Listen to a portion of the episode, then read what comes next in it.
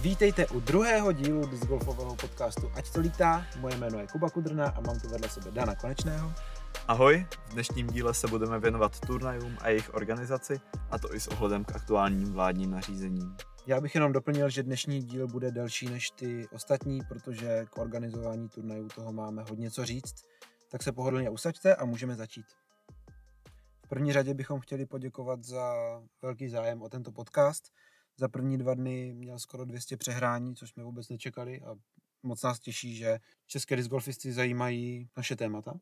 Náš podcast si můžete najít, teď už to víme, na Apple Podcasts, Google Podcasts a Spotify.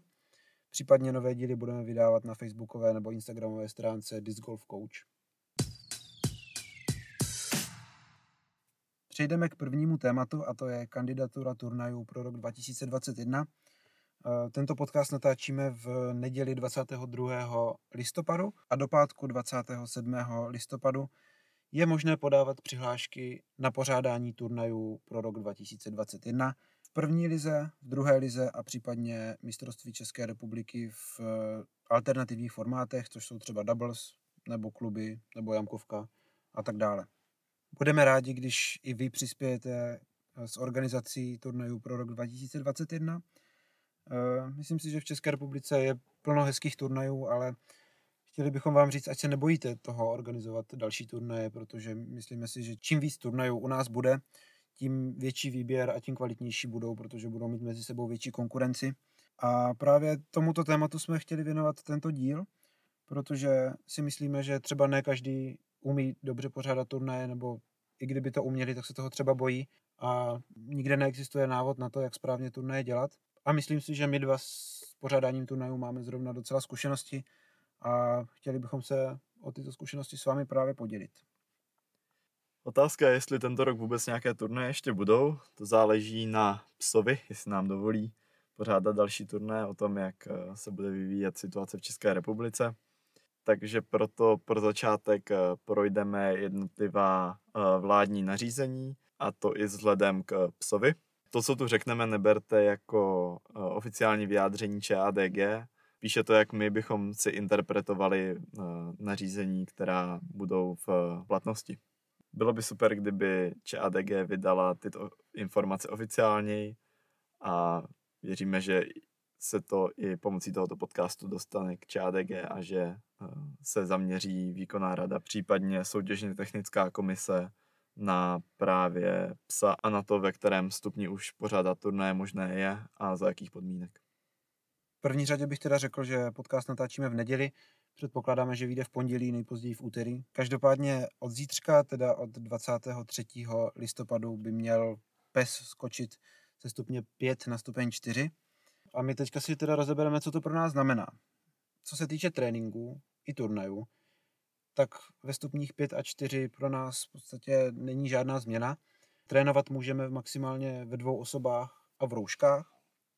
Co se týče turnajů, tak turnaje by se pořádat teďka neměly. Až na nějaké výjimky, které má spíš třeba fotbal a hokej. Nevím o tom, že by Česká asociace disc golfu právě nějakou výjimku měla.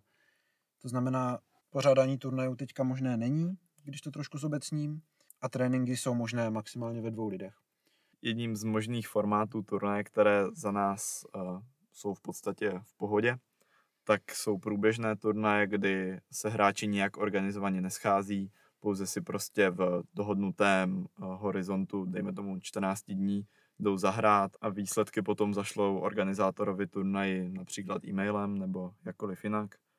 Ale samozřejmě by takhle měly být flighty pouze o dvou hráčích. My jsme si tohle už vlastně vyzkoušeli v Krumlově na jaře, kdy jsme pořádali průběžný turnaj, který trval asi měsíc. Ku podivu nám dokonce se ozvali z televize z branek bodů vteřin a natáčeli s náma reportáž, což nás všechny docela dost překvapilo. Tohle je momentálně jedna z mála možností, jak si zahrát kompetitivní disc golf u nás.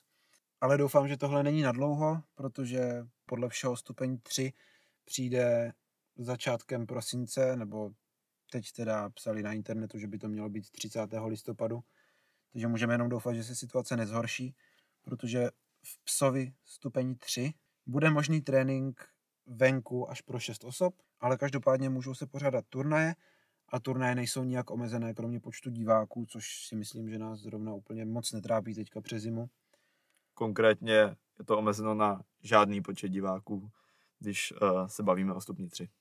Děkuji za upřesnění.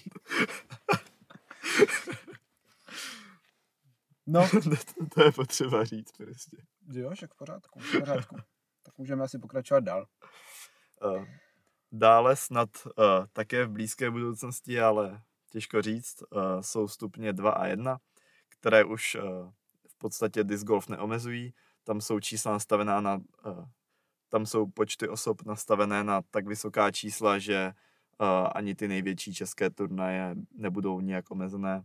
Konkrétně je to 500 a 1000 diváků, takže pokud jste plánovali přijít všichni, tak i tak by tam pořád bylo třeba 800 volných míst. takže bych se toho asi nebál. My teda jenom doufáme, že tady toto interpretujeme správně. Uvidíme, jestli Česká discgolfová asociace přijde s nějakým oficiálním prohlášením. Každopádně myslím si, že takhle se to teďka dá brát a uvidíme, co bude dál. No. Jestli vláda dodrží, co řekla a bez bude fungovat. Když už jsme se tak rozpovídali o turnajích, tak eh, budeme rovnou pokračovat nějakými typy k organizaci a to, jak si my představujeme, eh, že by měl turnaj vypadat. Začneme od základních příprav, kdy se vůbec rozhodnete, že chcete pořádat turnaj a na co byste u toho měli myslet. A poté se vrhneme k eh, samotnému pořádání turnaje od těch nejnižších úrovní, což jsou jednodenní turnaje, až po ty nejprofesionálnější, které si v Česku aktuálně můžeme dovolit nebo představit. Dodal bych, že tohle je všechno jenom z našeho pohledu, to znamená, pokud jiní hráči nebo jiní organizátoři mají na organizaci turnajů jináčí pohled, tak to neznamená, že my musíme mít nutně ve všem pravdu. Každopádně s organizací turnajů máme bohaté zkušenosti. První věc asi, o které bychom se mohli bavit, je výběr hřiště a datum turnaje. To jsou dvě základní věci, bez kterých turnaj těžko uděláte. V první řadě si musíte říct, na jakém hřišti turnaj bude. Většinou předpokládám, že turnaj děláte na svém domácím hřišti, které je postavené. V našem případě je to hřiště v Moravském Krumlově, kde většinou není problém turnaj uspořádat. Jenom je potřeba prvně kontaktovat město nebo případně někoho, komu to hřiště patří, jestli třeba nemají nějaké plány s tím hřištěm a jestli se tam prostě ten turnaj může uspořádat. Je vhodné mít na to místo nějaký zábor nebo podobně, aby vám tam pak v průběhu turnaje nepřišla nějaká jiná organizovaná skupina a nedožadovala se využití toho prostoru. Nebo třeba bagr začne kopat základy, jako jsme zjistili na Krumlovské klendře první. ano, to jsme si nedomluvili nic s městem, takže budíš to poučení pro, pro nás a třeba i pro vás. V případě, že plánujete pořádat turnaj na hřišti, které pro vás není domácím, ale pravděpodobně v té obci uh, sídlí nějaký klub, tak je určitě vhodné je kontaktovat a dohodnout se s nimi na spolupráci a takzvaně nalézt... Uh, Jiného klubu do zelí. Přesně tak. Takže hřiště máme a teď je potřeba vybrat datum. V první řadě je potřeba se podívat na seznam turnajů, ideálně na idisgolf.cz, protože tam je většina českých turnajů a zjistit, jestli v tom datu žádný turnaj se zrovna v okolí nekoná. Tady záleží na tom, jestli teda děláte jednodenní menší turnaj, nebo třeba turnaj první ligy, protože tam jsou různá pravidla. Pro jednodenní turnaje jsou většinou pravidla taková, že by neměl být v okolí turnaj ve stejné datum. To je hlavně z toho důvodu, že hráči se potom rozptýlí na různé turnaje a máme potom dva nebo tři turnaje, kde je po 20 hráčích, což si myslím, že není úplně ideální.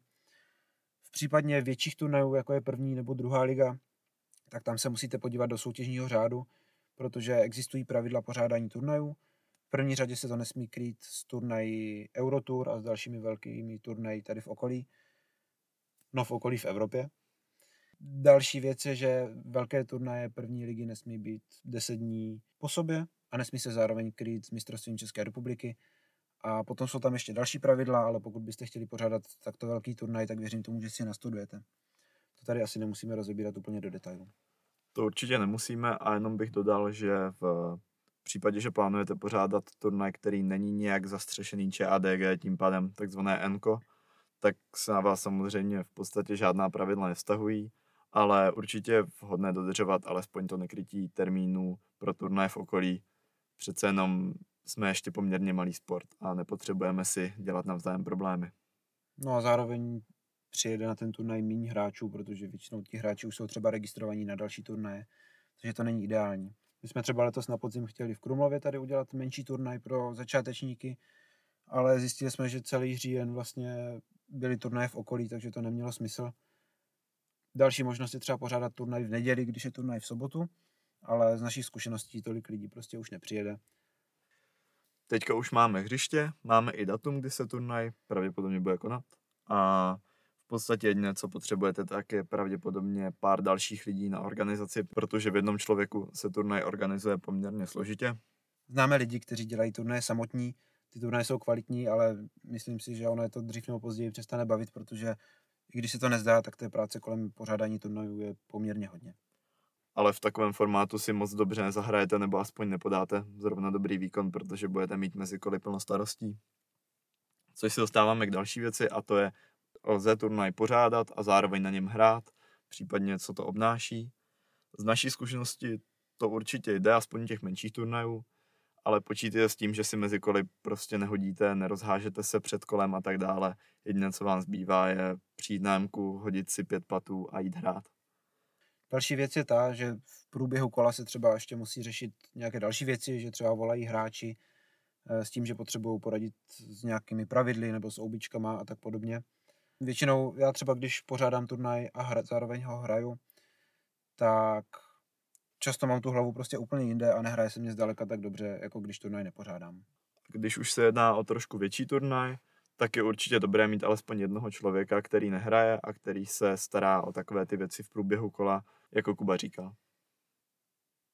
V první řadě bychom teda asi začali tím, jak se pořádá jednodenní menší turnaj a potom se postupně budeme dostávat právě k těm dvoudenním větším turnajům. Další věc, na kterou je potřeba se zamyslet, je hřiště, jednotlivé layouty a počet kol. Poslední dobou se hodně rozmohly turnaje, kde se hraje 2x18 jamek a často finále ani nebývá. Tady většinou záleží na tom hřišti, protože pokud máte hřiště delší, které trvá větší dobu, anebo třeba není zrovna úplně léto, kdy je dlouho světlo, tak to finále je spíš na škodu než na užitek, protože většina hráčů třeba už chce jet domů. Ale pamatuju si dobu třeba před třemi, čtyřmi roky, kdy finále byl standard a bylo to v podstatě na všech turnajích, ať už malých nebo velkých. Hlavní nevýhoda v finále je ta, že se ho většinou účastní jen pár hráčů a ti zbylí buď musí čekat, nebo se teda jdou podívat. Není to tak, že bychom měli hodně diváků, kteří by, kteří by chodili s prvním flightem. Na to je disc golf ještě poměrně malý sport. A tak spíš jsou diváci jen ti, kteří jedou v autě s hráči, kteří právě v finále hrají. To už v finále nedodává zrovna velkou prestiž a ještě k tomu na vyhlašování výsledků po finále už nejsou téměř žádní diváci, což je další nevýhoda. Pokud neuděláte po vyhlášení turné losovačku, to většinou hráči zůstanou. to jsem nečekal, ale ano, je to tak. Další věc, nad kterou je důležité se zamyslet, je, jakou zvolíte obtížnost hřiště, jestli bude turnaj určený spíše pro začátečníky, nebo jestli chcete uspořádat jednodenní turnaj, který ale bude cílit spíše na profesionální hráče. Tam bych jako příklad uvedl Krumlovskou klendru, kterou se právě za chvilku chystáme pořádat už, pokud se nepletu, čtvrtý nebo pátý rok. Takže asi většinu tady těchto rad budeme směřovat právě k takovému většímu turnaji, který je ale pořád ještě jednodenní. Teď asi je na čase si říct, co je potřeba řešit kdy před turnajem, jakou dobu před začátkem. V první řadě teda byste si měli založit turnaj na idisgolf.cz, případně na nějaké další platformě, kterou proto zvolíte. Ale jak už jsme říkali, tak pro české turnaje je asi nejlepší právě na idisgolfu turnaj dělat z toho důvodu, že většina hráčů se prostě dívá tam. Jenom bych dodal, že další možné platformy jsou například Metrix nebo Disc Golf Scene, ale nemáme s nimi velké zkušenosti. A navíc i Disc Golf je hodně specifický právě pro český turnaje, který ne vždycky jsou úplně standardní, tak jako to bývá třeba v ostatních zemích. Tak je důležité myslet na to, že pokud chcete pořádat ligový turnaj, tak je určitá doba, po jakou musí být otevřená registrace, takže ten turnaj musíte dát na eDisc Golf dostatečně dopředu. Na přesnou dobu se podívejte do soutěžního řádu. Další věc, kterou bych doporučil, je sepsat harmonogram a informace na stránku turnaje. Případně pokud si myslíte, že nedorazí dostatek hráčů, tak doporučuji udělat událost na Facebooku, případně to nazdílet do skupin právě třeba jako Český disc golf, do které teda pokud v ní nejste, tak doporučuji se tam přidat, protože veškeré dění se dozvíte tam. To je asi co se týče propagace všechno. Pokud chcete, tak můžete třeba udělat video ze hřiště, pokud je třeba hráči neznají, nebo pokud některé jamky jsou upravené. V podstatě každý mediální výstup, jak před turnajem, tak po turnaji je bonus a super věc pro rozvoj disc golfu. Posouváme se k době už pár týdnů až dnů před turnajem, kde je potřeba spravovat registraci. Někteří hráči se můžou například odhlásit, takže je dobré dávat pozor na stránku uh, turnaje na iDisc Golfu. Další věc, na kterou je dobré se zaměřit, pokud měníte layout hřiště nebo pokud je hřiště úplně nové, nebo pokud stavíte hřiště úplně od začátku, tak je myslím celkem důležité připravit grafiku a to jak mapu celého hřiště, tak i t-signy. Zažil jsem i turnaje, kde nebyly t-signy pořádně udělané nebo téměř vůbec nebyly a sneslo to velkou kritiku hráčů a na to bych se tedy zaměřil. Pokud nemáte možnost udělat perfektní t-signy ve skvělé grafice, tak alespoň screenshoty z map s určitým naznačením t-padu a koše jsou myslím, že základ. A jo, a ještě ubíček. Ubíček a mandatory, to každopádně. Taky se hodí napsat na stránku turnaje jednotlivé jamky, pokud jsou na nich nějaká speciální pravidla, tak to tam vypsat v textu, protože hráči si to můžou jednoduše prohlídnout, případně vytisknout. Znám hráče, kteří si třeba před každým turnajem tisknou mapu a zezadu právě si můžou dát tady tyto informace. Posouváme se na období pár dnů před turnajem, kdy je vhodné se zaměřit na přípravu hřiště, a to jak oprava všech možných nedokonalostí, jako například eh, poškozené výhoziště, koše případně, eh, neoznačené mandatory a tak dále. Pokud přidáváte OB, tak je vhodné aspoň doplnit kolíky nebo nějaké další značky a pokud se vám nechtějí spojovat provázky, což si myslím, že na malý turnaj je možná až trochu přebytečná práce, tak eh, můžete dát do každého flightu vlastní provázek, aby si hráči případně mohli s tímto provázkem kolíky spojit a zkontrolovat, jestli jsou či nejsou v OB. Nezapomínejte na to, že OB je území nikoli v čára, takže to území musí být nějak ohraničené ze všech stran. Pokud pořádáte turnaj například v zimě, tak je dobré zamést výhoziště od sněhu dřív, než sníh stihne zamrznout, což je náš případ eh, zrovna na Klendře. Tak dobré dva, tři roky nám trvalo, než jsme na tohle přišli, ale, ale už si na to dáváme pozor. Potom, pokud už se to stane, tak jediná možnost je ten let odsekat, nebo potom třeba výhoziště posypat, ale nedoporučuju. Další věc, na kterou se můžete u výhoziště zaměřit, je rozšíření výhoziště do strany, uh, například na sprejováním rohu nebo čáry celého výhoziště, pokud chcete hráčům umožnit vyhazovat z boku, což uh, pro někoho může být pohodlné, někdo radši vyhazuje z trávy, někdo zase z výhoziště, záleží, jak rovný povrch pod výhozištěm máte.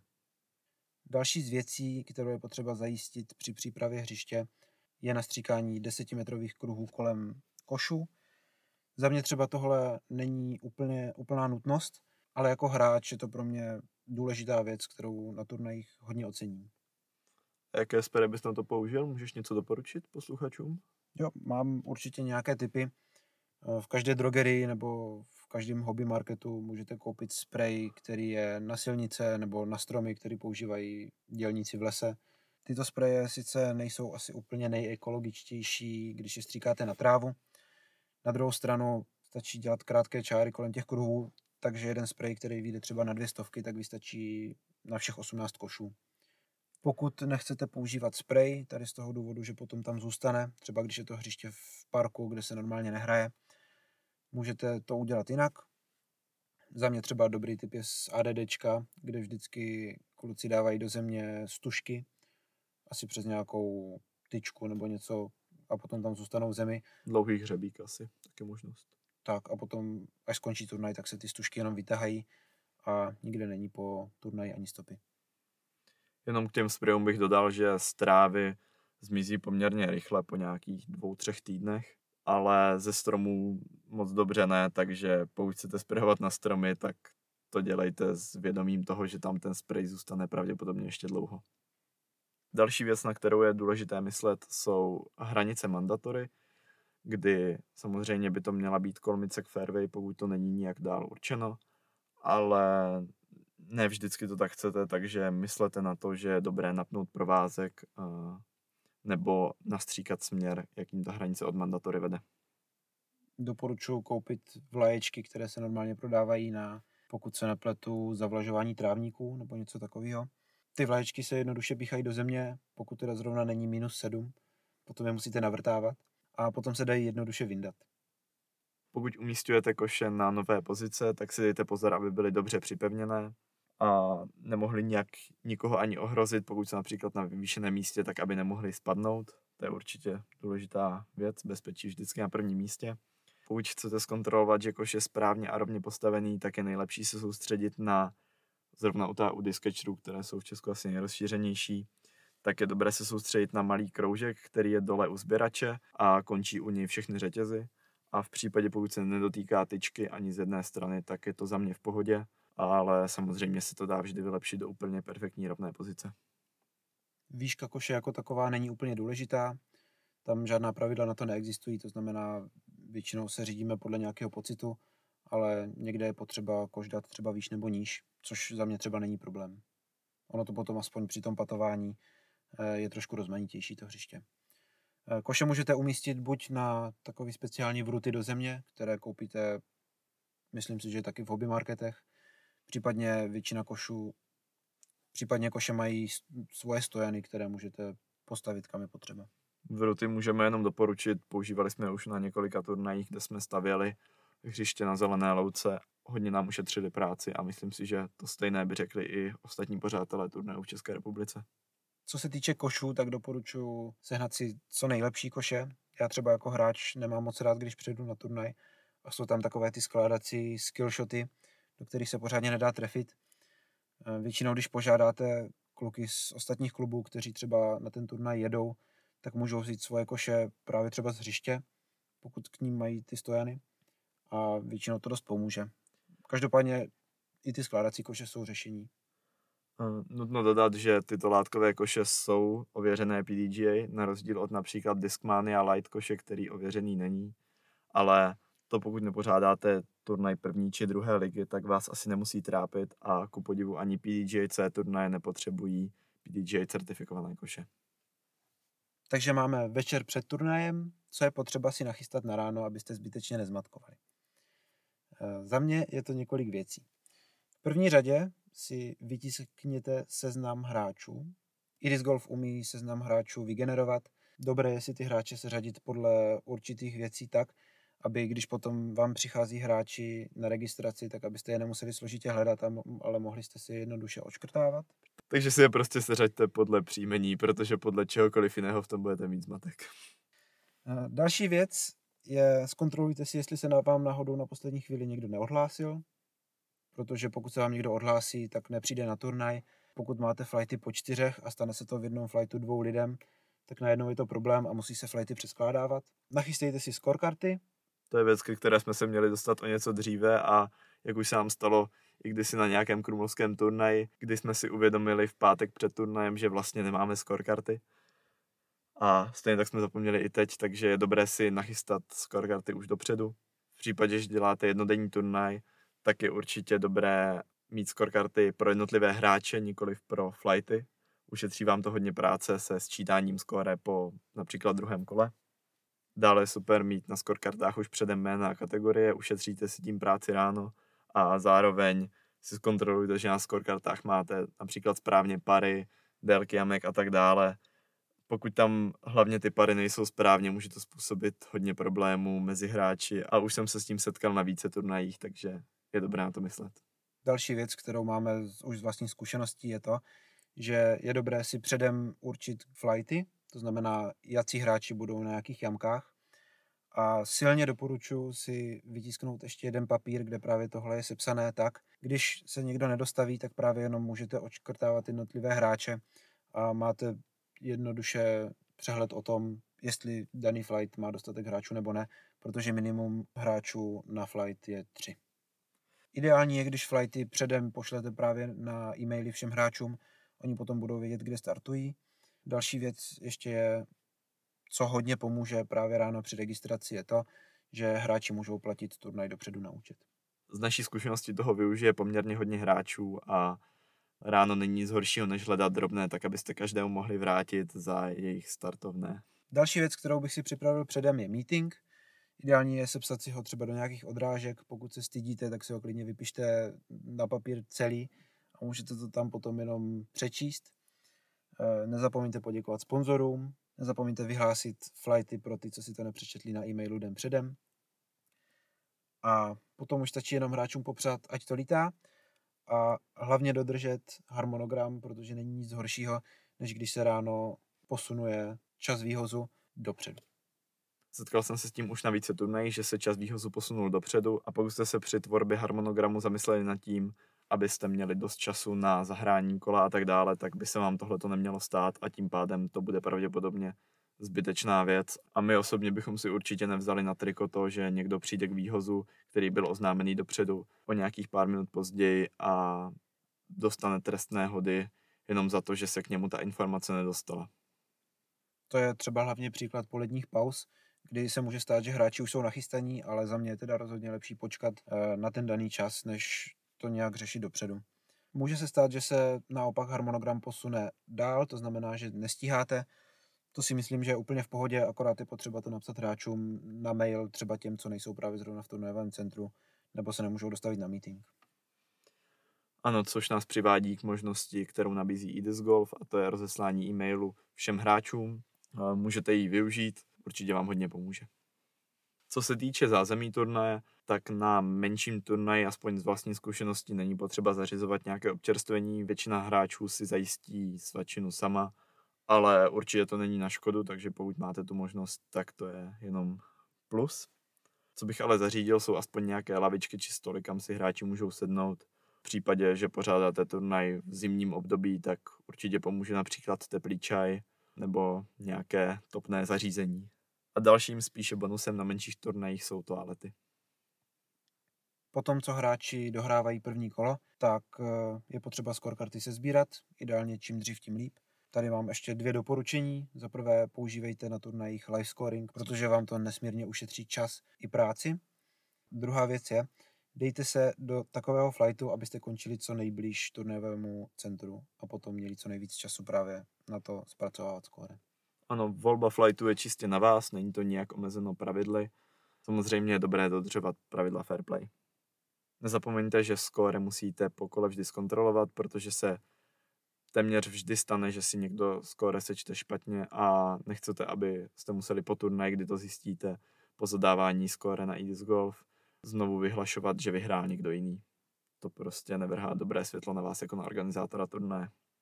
Na menších turnajích taková kontrola pravděpodobně proběhne ručním sčítáním výsledků a proto vám právě doporučujeme live scoring, protože tento udělá za vás a ušetří vám to po turnaji i nutnost zadávání skóre na idisgolf.cz. V podstatě si jenom zkontrolujete uh, se scorekartami a máte hotovo.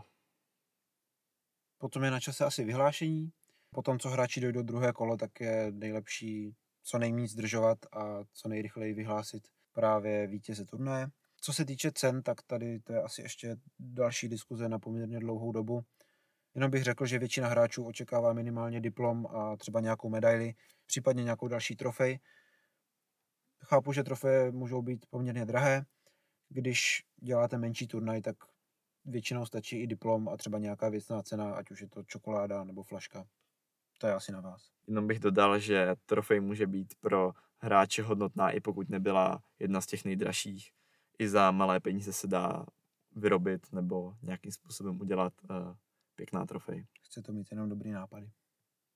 Pokud chcete turnaj trošku ještě rozšířit, můžeme doporučit jakékoliv doprovodné soutěže. Hodně oblíbená je například patovačka. Dále je možnost například drivovací soutěže, kdy se hodí mít aspoň uh, měřící zařízení, protože jinak se těžko odhaduje, uh, kdo dohodil dále, v případě, že fairway je dostatečně široká.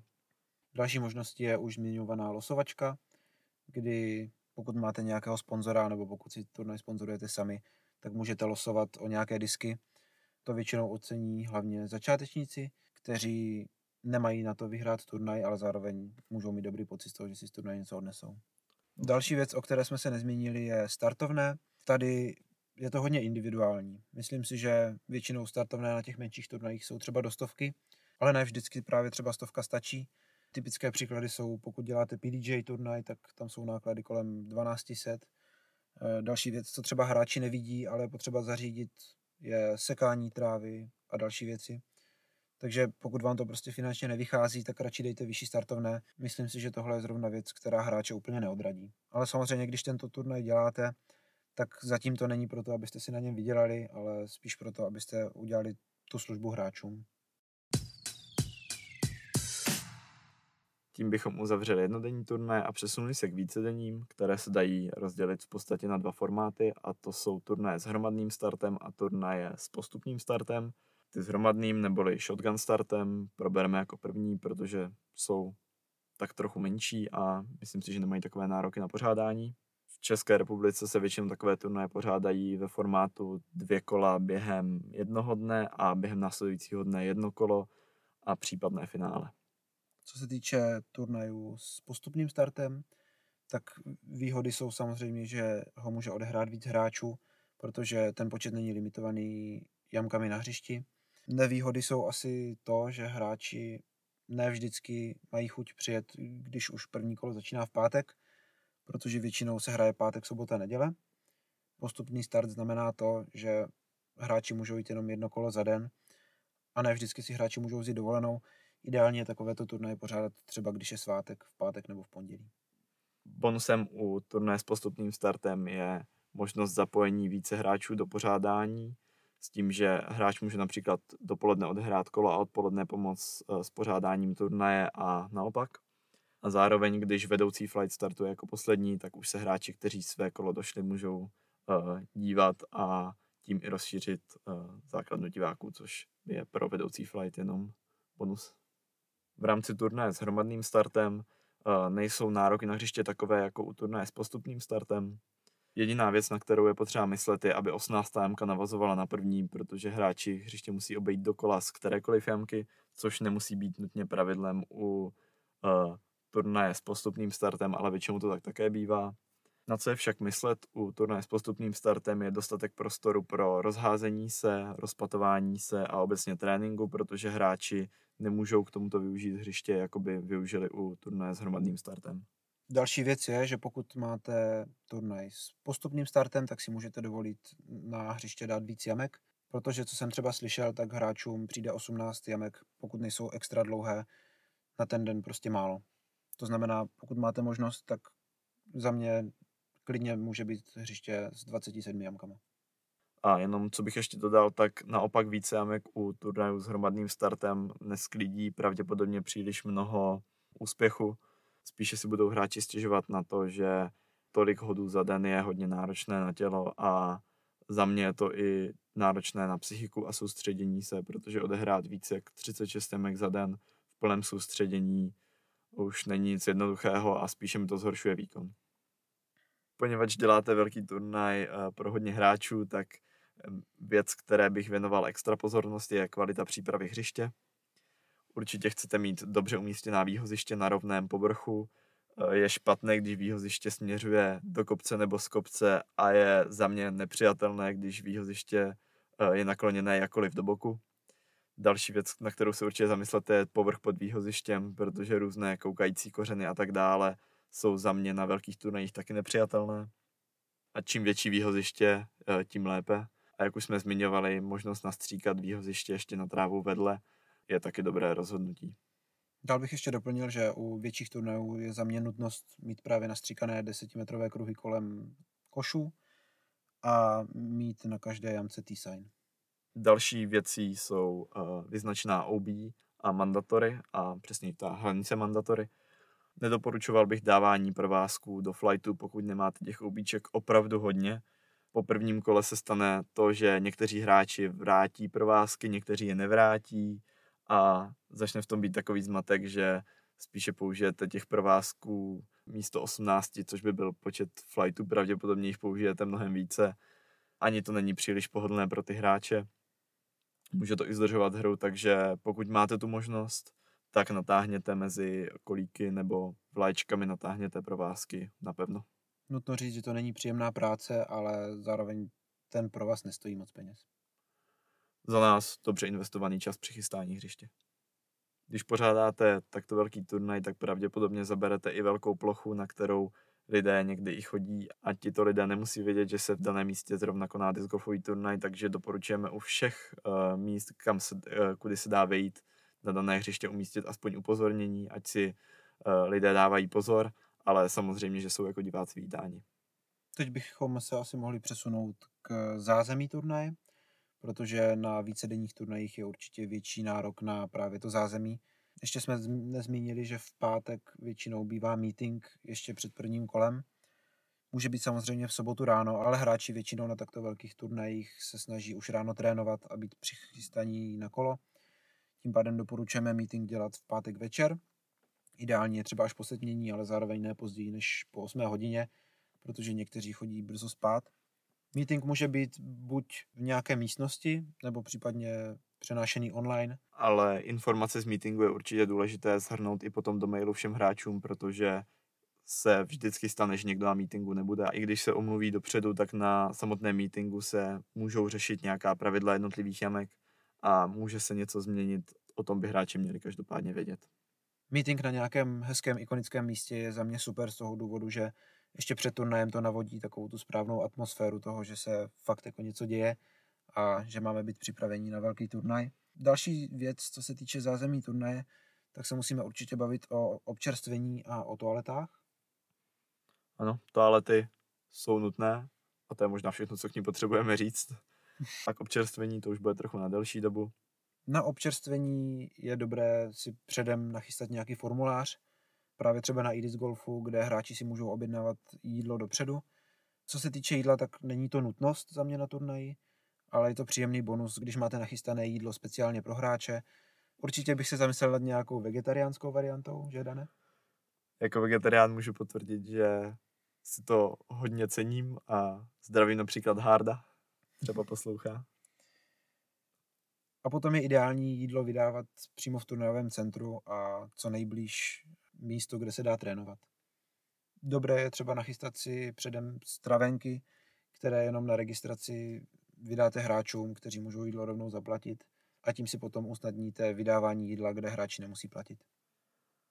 Ano, ještě jednou bych zvedl, že formuláře na toto jídlo se dají dělat na idisgolf.cz u turnaje a ušetří vám práci, za nás to funguje dobře.